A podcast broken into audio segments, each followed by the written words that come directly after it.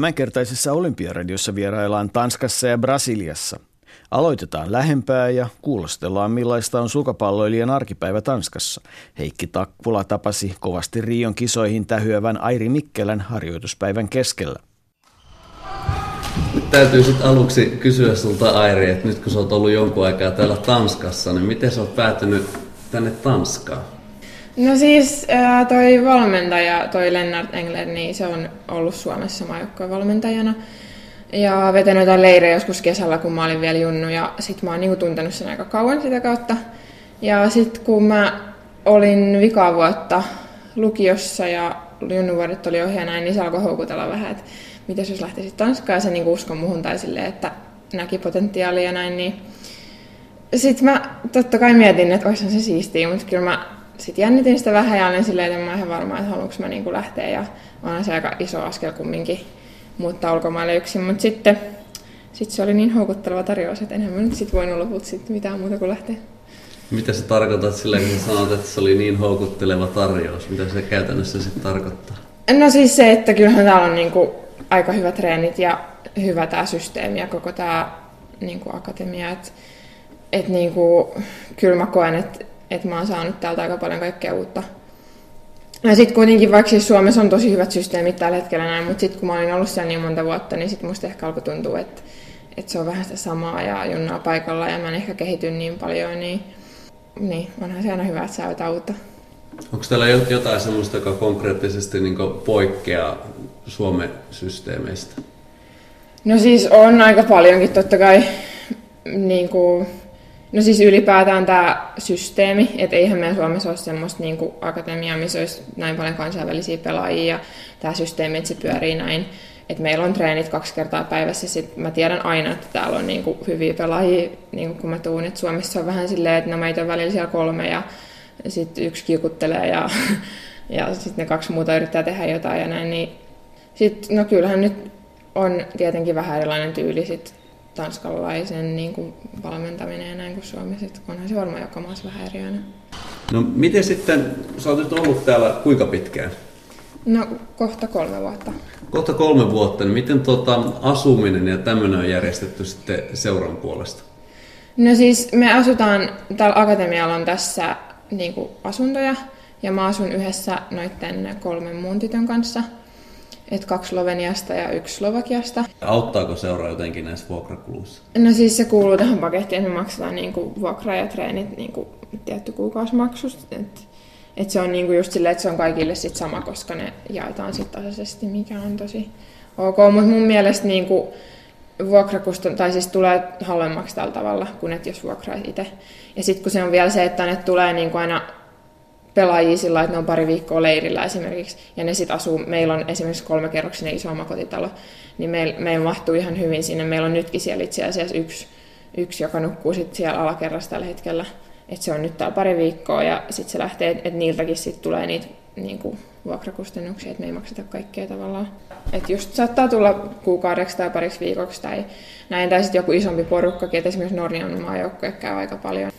No mitä sä luulet, kun se on aika mielenkiintoista, että Tanska on niin vahva sulkapallon maa, kun vertaa moniin muihin Joo. maihin tässä ympärillä, niin Tanska on, on tosi vahva kamppailemaan noita Aasian isoja maita vastaan. Niin mikä sun mielestä nyt, kun sä oot ollut täällä kolme vuotta, niin mikä tekee tästä tanskalaista sulkapallokulttuurista niin vahvaa? No siis mun mielestä ensinnäkin se, että täällä on ihan älyttömästi pelaajia. Että totta kai se, että että jos on niin, kuin niin paljon pelaajia, niin kyllähän sieltä sit väkisinkin aina tulee joku hyvä.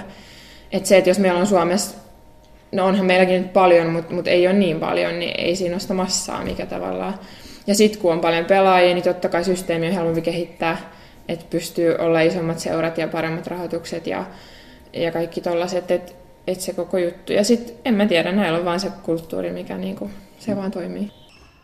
Kertoisitko nyt tuommoisesta sulkapallo sulkapalloon täysillä panostavan äh, ihmisen arjesta.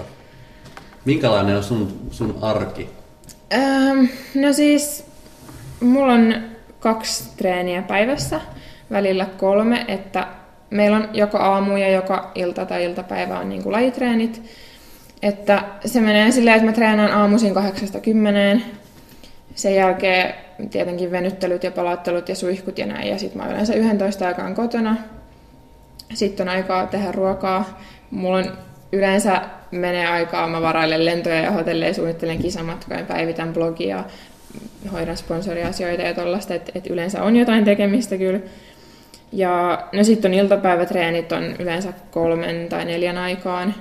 Ja sitten siinä on taas pari tuntia treeniä, sen jälkeen taas tota, suihkut ja palauttelut ja näin. Ja sitten onkin jo ilta kotiin syömään, nukkumaan ja se on aika siinä. Et, ja sitten jonain päivänä vielä on se kolmas, että punttitreeni siihen sen tokan treenin päälle, niin siinä menee ihan mukavasti aikaa. Sulla on noita pelireissujakin aika paljon. Niin kertoisitko vaikka nyt tästä sun viimeisestä kuukaudesta? Sehän on ollut aika hektinen. Joo, no siis mä matkustin nyt neljä viikkoa putkeen. Tota, pelasin neljä kisaa ja lähin siis ensin Peruun, mistä menin Brasiliaan, sitten Sveitsiin ja sitten Uuteen-Seelantiin. Ja joo, neljä viikkoa putkeen matkustin niin kuin oikeastaan yksin. Että, ja kaikki siis piti suunnitella tai siis varata ja buukata ja niin kuin kaikki tehdä itse. Että eihän mulle kukaan näitä tee. Että siinäkin, että mä varasin ne lennot noihin neljään kisaan, niin mulla meni oikeasti kaksi päivää siihen, että mä löysin ne parhaat mahdolliset ja halvimmat mahdolliset ja näin. Ja sitten oli hotellit ja piti suunnitella treenit ja löytää joku, kenen kanssa olla siellä hotellissa, joku, kenen kanssa treenata ja näin. Ja, ja tota, et siihen menee yllättävän paljon aikaa ja nä, niin kuin vaivaa. No reissu meni oikein hyvin loppujen lopuksi. Et, et kyllä mä niin kuin selvisin kaikesta. Kaikki toimi. Et ei siinä. Et kyllä mä nyt vähän väsynyt on tietenkin, että, että aikaerot ja muut, mutta että ihan, ihan kiva oli. Nyt sulla tietenkin suurena tähtäimessä on noin Rion kisat, niin miltä se nyt näyttää? Onko se edelleen mahdollista? No se on hyvinkin mahdollista, että se on todella lähellä tällä hetkellä ja, ja että on mennyt siis tosi hyvin tämä koko kausi, että, että sen, puoleen, sen puolesta kyllä, mutta, mutta tässä on nyt siis vielä viisi viikkoa jäljellä ja viisi kisaakin jäljellä, no mulla on itse asiassa neljä, mutta että, että vaikka mitä voi vielä tapahtua ja tota, paha sanoa vielä. Eli mistä se on nyt kiinni? Mitkä on ne edellytykset, että sä pääsisit Rioon? No siis tällä hetkellä mä oon niin kuin olympiarankingissa, jos se otettaisiin tämän hetken rankingin mukaan, niin mä, oon, mä olisin menossa Rioon. Mutta siihen vaikuttaa nyt kaksi juttua. Ensinnäkin meitä on kaksi suomalaista tyttöä, minä ja Nanna, ketkä sinne haluaa. Ja se, kumpi tulee loppujen lopuksi olemaan korkeammalla, niin voi päästä. Mutta sitten se toinen juttu on se, että jos sieltä menee vielä takapäin moni ohi, niin sitten mä tipun sen listalta ulos, tai kumpi nyt onkaan, ja ei kumpikaan pääse sinne. Mutta kyllä se nyt näyttää sille, että jompikumpi sinne tulee menemään. Mutta me ollaan siis, meillä on 600 pisteen ero vissiin siinä rankingissa tällä hetkellä, että mä oon nyt edellä. Mutta tota, jos Nanna tekee yhden tosi hyvän tuloksen, niin se menee sitten taas mun edelleen. Ja tässä on vielä todellakin se viisi kisaa aikaa tehdä se, niin, niin tota, ei tiedä. Eli teillä on hyvin, hyvin jännää. Katsoin myös, että myös maailmanlistalla te olette melkein siellä, siellä peräkkäin tällä hetkellä 74 ja 76. Että, Joo. että kaksi suomityttöä kyllä tosi, tosi lähellä. Miten teillä tuota, onko teillä keskenään kumminkin semmoinen positiivinen kilpailuveininki? On siis todella, todellakin on, että et kyllä mä niinku tykkään Annasta todella niinku ihmisenä tosi paljon ja kyllä me tullaan niinku totta kai toimeen. Ja mun mielestä se on tosi hyvä juttu ja mä oon tosi kiitollinen siitä, että, että Nanna on niin fiksuja, että me molemmat niinku pystytään handlaamaan, koska tässä on ihan älytön paine muutenkin, niin mä en, niinku, mä en todellakaan toivo, että pitäisi sen lisäksi vielä sit tapella niinku jostain ihan sulkapallon ulkopuolisista asioista ja kentän ulkopuolella. Että et joo, että todellakin kyllä ollaan kavereita ja tullaan toimeen. Niin kuinka pitkään toi Rio on ollut sulle, täht, ollut sulla tähtäimessä ja, ja kuinka tärkeä etappi se on sun uralla? No siis tosi tärkeä, tai no sillä se tietenkin tuntuu nyt just, mutta tota, siis silloin kun mä muutin Tanskaan, siitä nyt kohta se kolme vuotta, niin kyllä mä silloin niin ajattelin, että tai puhuttiin valmentajan kanssa, tehtiin suunnitelma sen mukaan, että, että mä pääsisin Rioon. Ja tota, että se on ollut sellainen, niin kuin, niin kuin ei todellakaan vaan tämän kauden juttu, vaan että kyllä siihen on panostettu nyt sitten se kolme vuotta. Ja se, että kun kyllä me ollaan suunniteltu totta kai valmentajan kanssa tästä eteenkin päin, että ei se niin kuin lopu tähän Rioon, mutta että tämä olisi aika tärkeä välietappi silleen, että, että nyt niin kuin pääsisi sinne ja mä pystyisin sanoa, että mä olen olympiaurheilija ja mä ehkä pystyisin saada näkyvyyttä ja olisi ehkä helpompi saada sit tukea ja muuta. Että totta kai, että jos sä pystyt sanoa, että sä oot olympiaurheilija, niin onhan se niin kuin, niin kuin hieno juttu sillä Ja sitten mä haluaisin niin kuin nyt päästä sen kokemaan. Mä tajuan sen, että, että mä en vielä tuu todennäköisesti siellä ihan älyttömän hyvin pärjäämään, mutta sitten neljän vuoden päästä mä haluaisin jo pärjätä. Et sen takia se olisi aika iso etappi niin kuin just nyt. Ja sä sanoit tuossa, että sulla on niin viime aikoina mennyt pelit aika hyvin. Voisiko sanoa nyt, että tämän kolme, noin kolme vuoden jälkeen nyt alkaa tuntumaan siltä, että niin tämä työ alkaa tuottaa niin myös siellä tuloksissa niin hyvää, hyvää hedelmää. Joo, siis kyllä mun mielestä tämä kausi on ollut niin kuin sellainen tavallaan ehkä läpimurto mulle itselle tai mulle niin kuin sille, että mä oon oikeasti voittanut monta hyvää pelaajaa. Että, että mun valmentajan suunnitelmahan oli se, silloin kun mä tänne kolme vuotta sitten tulin, että pari vuotta niin kuin treenataan tosi paljon ja tosi kovaa ja kehitetään niin paljon kuin pystyy ja sitten tämä kausi, niin kuin, tällä kaudella niitä tuloksia sit pitäisi alkaa tulla.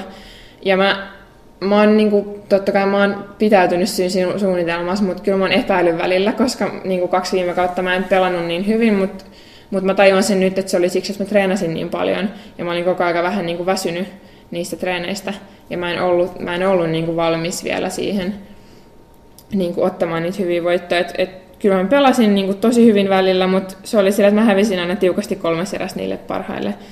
Ja sitten nyt tällä kaudella on vähän kevennetty treenistä ja panostettu oikeasti siihen kisajuttuun, niin sitten niitä tuloksia on alkanut tulla aika kovallakin tahdilla. Ja nyt mä oon tosi iloinen, että mä jaksoin tehdä ne kaksi vuotta sitä duunia, mitä mun valmentaja niin puski mua koko aika, että ihan älyttömän kovaa treenattiin, mutta et, et vaikka mä välillä epäilin sitä, että onko toimiiko tämä oikeasti ja miksi niitä tuloksia vielä tuu, mutta mut et nyt mä sitten huomaan, että miksi näin tehtiin. Kyllä mä teen todella paljon töitä niin kuin henkiselläkin puolella itse asiassa, että se on mulle ollut vähän semmoinen niin kuin, mä oon ehkä kokenut, että mä oon fyysisesti parempi kuin henkisesti, että et se ei niin kuin, että tavallaan henkinen puoli on niin kuin jarruttanut sitä tekemistä.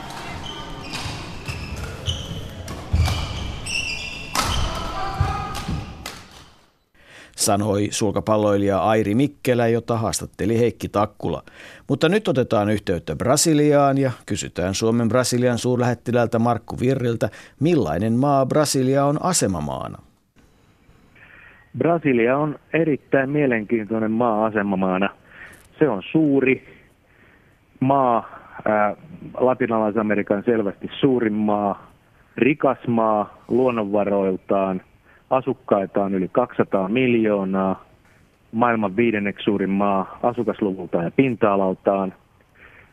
Brasilia on teollistunut maa, pitkälle kehittynyt, mutta toisaalta ää, täällä on myös paljon ongelmia, myös köyhyyttä, väkivaltaa, ja tällaisia negatiivisempiakin asioita. Mutta kaiken kaikkiaan erittäin mielenkiintoinen, monipuolinen, moninainen maa. Jos nyt kysyisin, että kuinka haasteellinen maa se on asemamaana, niin vastaisitteko ihan samoilla sanoilla? Suurin piirtein varmaan. varmaan.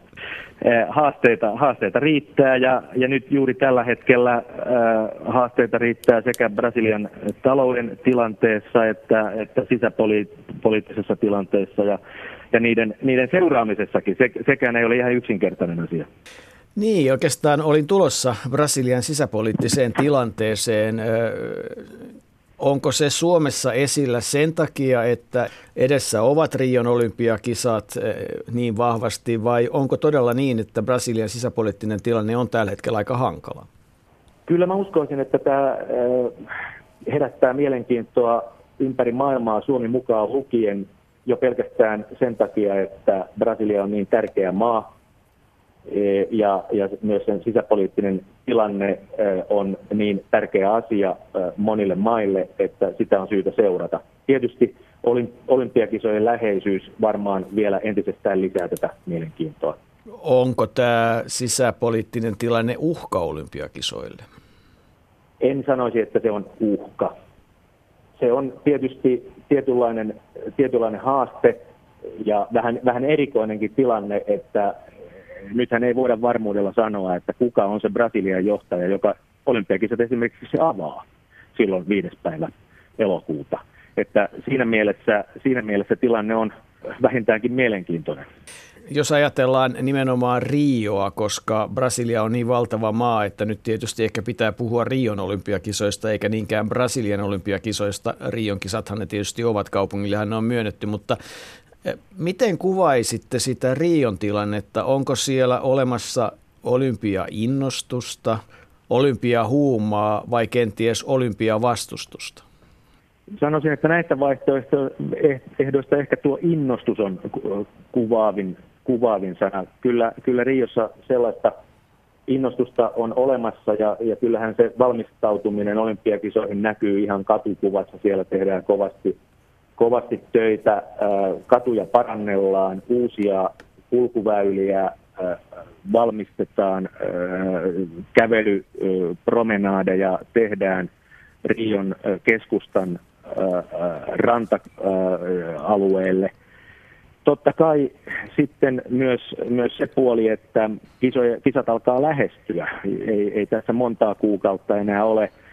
Varsinkin kansainväliset tarkkailijat ovat, ovat alkaneet sitten vähän, vähän katsella kisoihin valmistautumista sillä silmällä, että mahdetaanko siinä aikataulussa nyt pysyä ja mahtaako kaikki olla valmista kisoihin mennessä, mutta – mutta riolaiset itse ovat hyvin vakuuttuneet siitä, että asiat ehditään hoitaa valmiiksi ennen kisojen alkamista.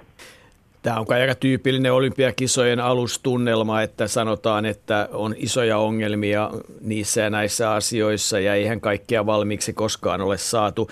Toisaalta ehkä sitten taas tavallaan niitä olympiakisojen suorituksia ja kilpailujakin ehkä liiotellaan kuitenkin Brasiliassakin pelataan jatkuvasti, on useita urheilutapahtumia ja yksittäisiä tapahtumia, jotka vetää kymmeniä tuhansia, jopa enemmän katsojia ja niin edelleen, että, että ehkä siinä myös pikkusen aina lyödään ylitse sitä arviota. Oletteko samaa mieltä? Kyllä tietysti siinä, siinä juuri, juuri tätäkin on havaittavissa.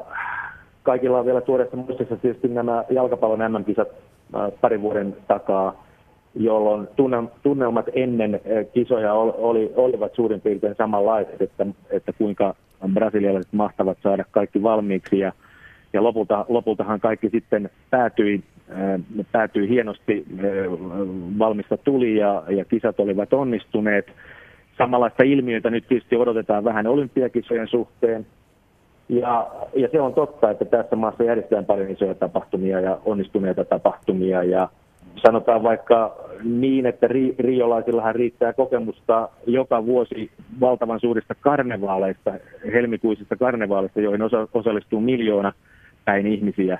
Että, ja, ja ilman, ilman isompia ongelmia, niin, niin siinä mielessä se lisää kyllä luottamusta siihen, että brasilialaiset – saavat myös hyvät olympiakisat aikaiseksi. Kun kyseessä on olympiakisat tai mikä tahansa suuri tapahtuma, joka kerää valtavan mediajoukon paikalle, niin, niin on tietysti ihan luonnollista, että, että kaikki, jotka haluavat nostaa jotain yhteiskunnallisia, kansainvälisiä tai kansallisia epäkohtia esiin, käyttävät tilannetta hyväkseen. Sehän nyt tietysti on ihan ymmärrettävä tilanne jos ajatellaan Rioa, niin, niin mitä voisi kuvitella nousevan esiin kisojen aikana sellaisia asioita tai sellaisia ryhmiä, jotka tulevat todennäköisesti käyttämään olympiakisoja oman asiansa kertomiseen? Tällaista ilmiötä ei ole isommin ollut ainakaan julkisuudessa, julkisessa keskustelussa ainakaan toistaiseksi. Ja sillä tietysti Brasilian oma sisäinen tilanne, sisäpoliittinen ja, ja taloustilanne – voisi ainakin noin teorian tasolla aiheuttaa tai vaikuttaa siihen, että tällaisia, tällaisia mini-ilmaisuja voisi, voisi olympiakisojenkin aikaan olla, mutta niiden, niiden todennäköisyys, todennäköisyyttä on kyllä vähän, vähän vaikea arvioida. Uskoisin niin, että, että, että sellaisia, sellaisia ei nyt suuremmassa määrin nähdä. No kävin suurlähetystön sivuilla ja, ja tuota, löysin sieltä itse asiassa varsin oivallisen paketin. Hyvä tietää Brasiliasta ja itse asiassa aika laajankin paketin siitä, aina sanotaan pukukoodeja ja, ja muita myöten. Eli, eli olette selvästi panostaneet siihen, että, että olympiakesät on tulossa tai yleensä, että, että Brasilia on mielenkiintoinen kohde kaupalle ja elinkeinoelämälle ja muulle. Mutta jos puhutaan olympiakisoista, niin mitä erityisesti haluaisitte painottaa? Tietysti tärkeää, tärkeää on se, että Suomesta tulevat kisavieraat ottavat huomioon paikalliset olosuhteet noin niin kuin sekä sään että turvallisuuden puolesta. Kannattaa varautua siihen, että vaikka elokuu ei olekaan maassa se kaikkein ja Riossa se kaikkein kuumin kuukausi, niin, niin kuitenkin varmasti aurinkoa riittää ja, ja sen mukaan lämmintä, lämmintä säätä. Toiseksi sitten tämä turvallisuustilanne, se kannattaa ottaa aina, aina huomioon, vaikka olympiakisojen aikana varmasti turvallisuuteen panostetaan Brasilian viranomaisten puolelta vahvasti, niin e, silti e, isot tapahtumat keräävät e, myös sitten puoleensa sellaista aineesta, joka, joka ehkä voi haluta aiheuttaa jotain ongelmia turisteille, ulkomaalaisille ja kannattaa olla siinäkin suhteessa varuillaan ja sieltä suurlähetysten sivuilla tosiaan löytyy sitten ohje, tarkempia ohjeita tällaisia tilanteitakin varten. Niin mä korostan, että minusta se paketti, mikä siellä oli, oli, oli, oli erinomaisen hyvä. Ihan siis äh, sairaalaosoitteita ja, ja puhelinnumeroita ja passin häviämisiä. Siis että sieltä löytää kyllä ihan oikeasti kaiken oleellisen tarvittavan. Mutta kuinka suuri puserruskisat ovat lähetystölle ja, ja oikeastaan jatkokysymys siihen, että minkälainen mahdollisuus ne ovat Suomelle ja, ja esimerkiksi Suomen elinkeinoelämälle? Lähetystön kannalta tietysti nämä Rion kisat on, on, on kyllä aika monen puserrus.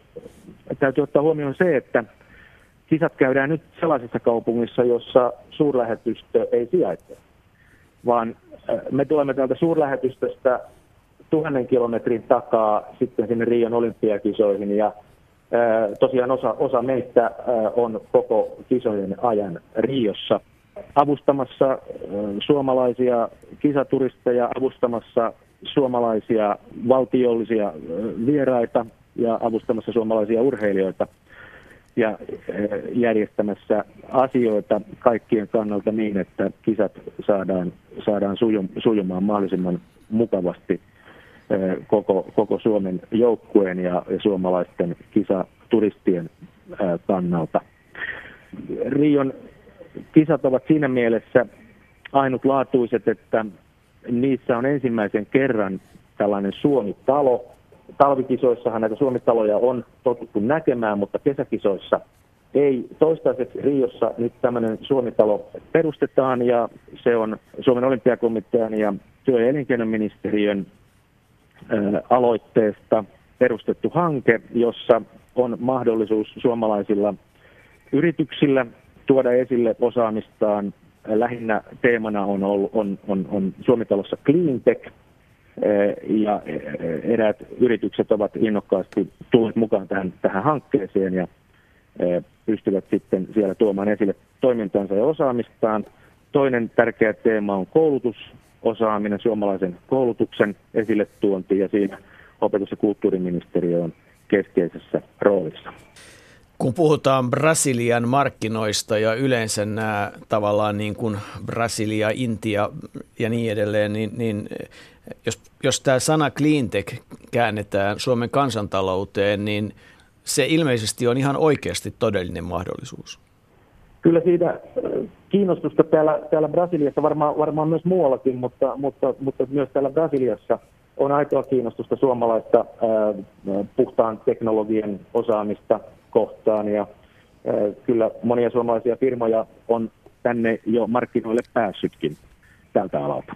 Miten teille henkilökohtaisesti olympiakisat, millainen urheilumies olette vai, vai onko tämä tuota semmoinen pakollinen rasite vuoteen 2016, joka teettää vain valtavasti työtä?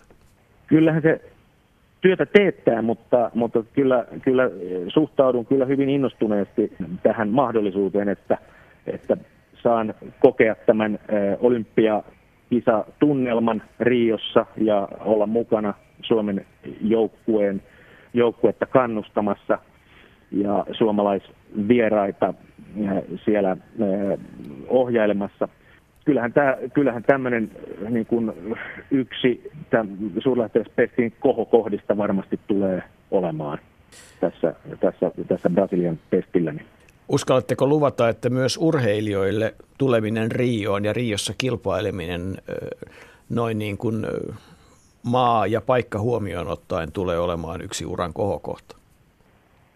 Uskoisin kyllä näin. Rio, Riohan on ainutlaatuinen kaupunki, ainutlaatuisen kaunis kaupunki, upeat maisemat. Kyllä uskon vahvasti siihen, että urheilijoilla on, on mitä hienoimmat puitteet tehdä suorituksia siellä meren hiekkarantojen ja vuorten keskellä. Näin kuvasi Suomen Brasilian suurlähettiläs Markku Virri.